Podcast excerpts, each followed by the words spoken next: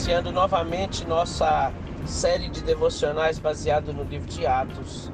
É, hoje vamos refletir sobre o que está escrito no primeiro capítulo do livro de Atos.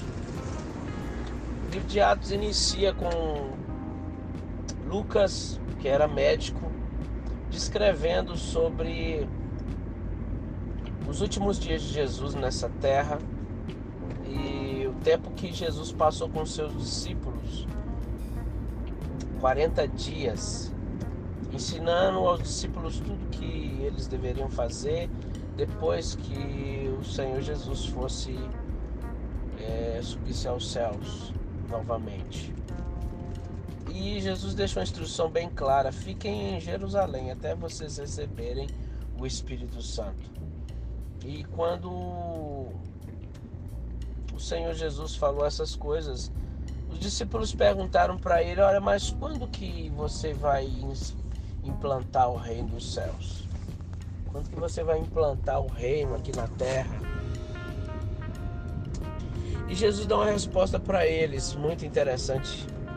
E ele diz o seguinte: Olha, não compete para vocês imaginarem ou pensarem a respeito dessas coisas. Quando que vai ser que o reino vai estar implantado totalmente nessa terra? Mas sejam minhas testemunhas.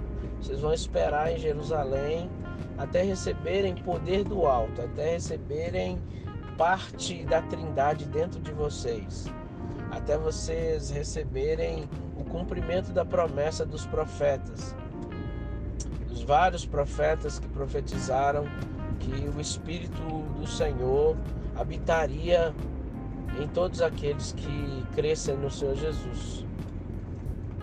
Essas foram as promessas e as profecias de Joel, Ezequiel, Isaías, entre outros profetas.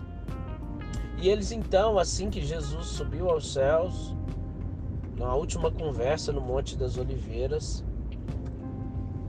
eles então voltam para Jerusalém, em uma casa que eles tinham alugado, e ali um segundo andar, é, onde estava separado para eles.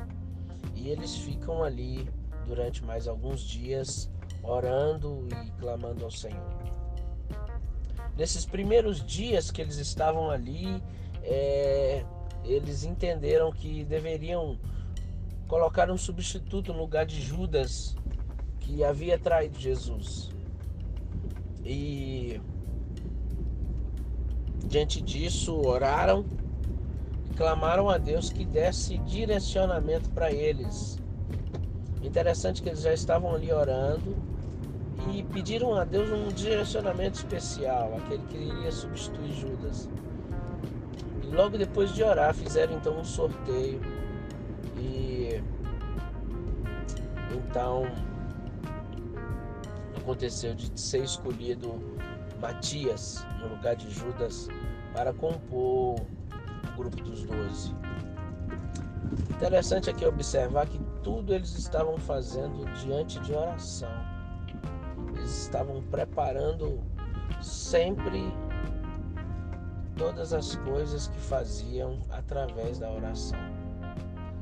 Essa é a palavra mais importante nesse primeiro capítulo entender que a gente não tem que saber tudo do futuro, nem ficar pensando se o mundo está acabando se não está, se Jesus é, é, vai voltar agora ou daqui dois anos. É, é muito bom pensar na volta de Jesus, mas é importante a gente pensar que nós precisamos ser testemunhas de Jesus a todo momento, como se ele fosse voltar amanhã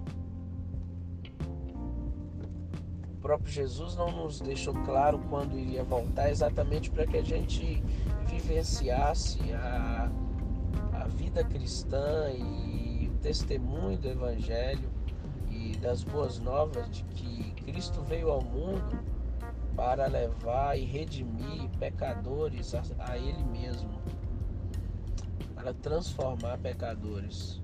E Ele queria que a gente fizesse isso sem pensar se Ele ia voltar daqui muito tempo ou seria voltar amanhã. Essa essa possibilidade de que Jesus pode voltar a qualquer momento é o que nos dá senso de urgência para que a gente faça a missão que Deus nos deu de ser testemunhas em todo mundo, testemunhas da sua palavra, do seu evangelho. E essa história continuará forma cada vez mais fantástica, onde homens e mulheres cheios da presença do Espírito Santo vão proclamar o nome de Jesus de formas grandiosas. Como Jesus mesmo disse, coisas maiores do que eu fiz vocês farão. Deus abençoe seu dia.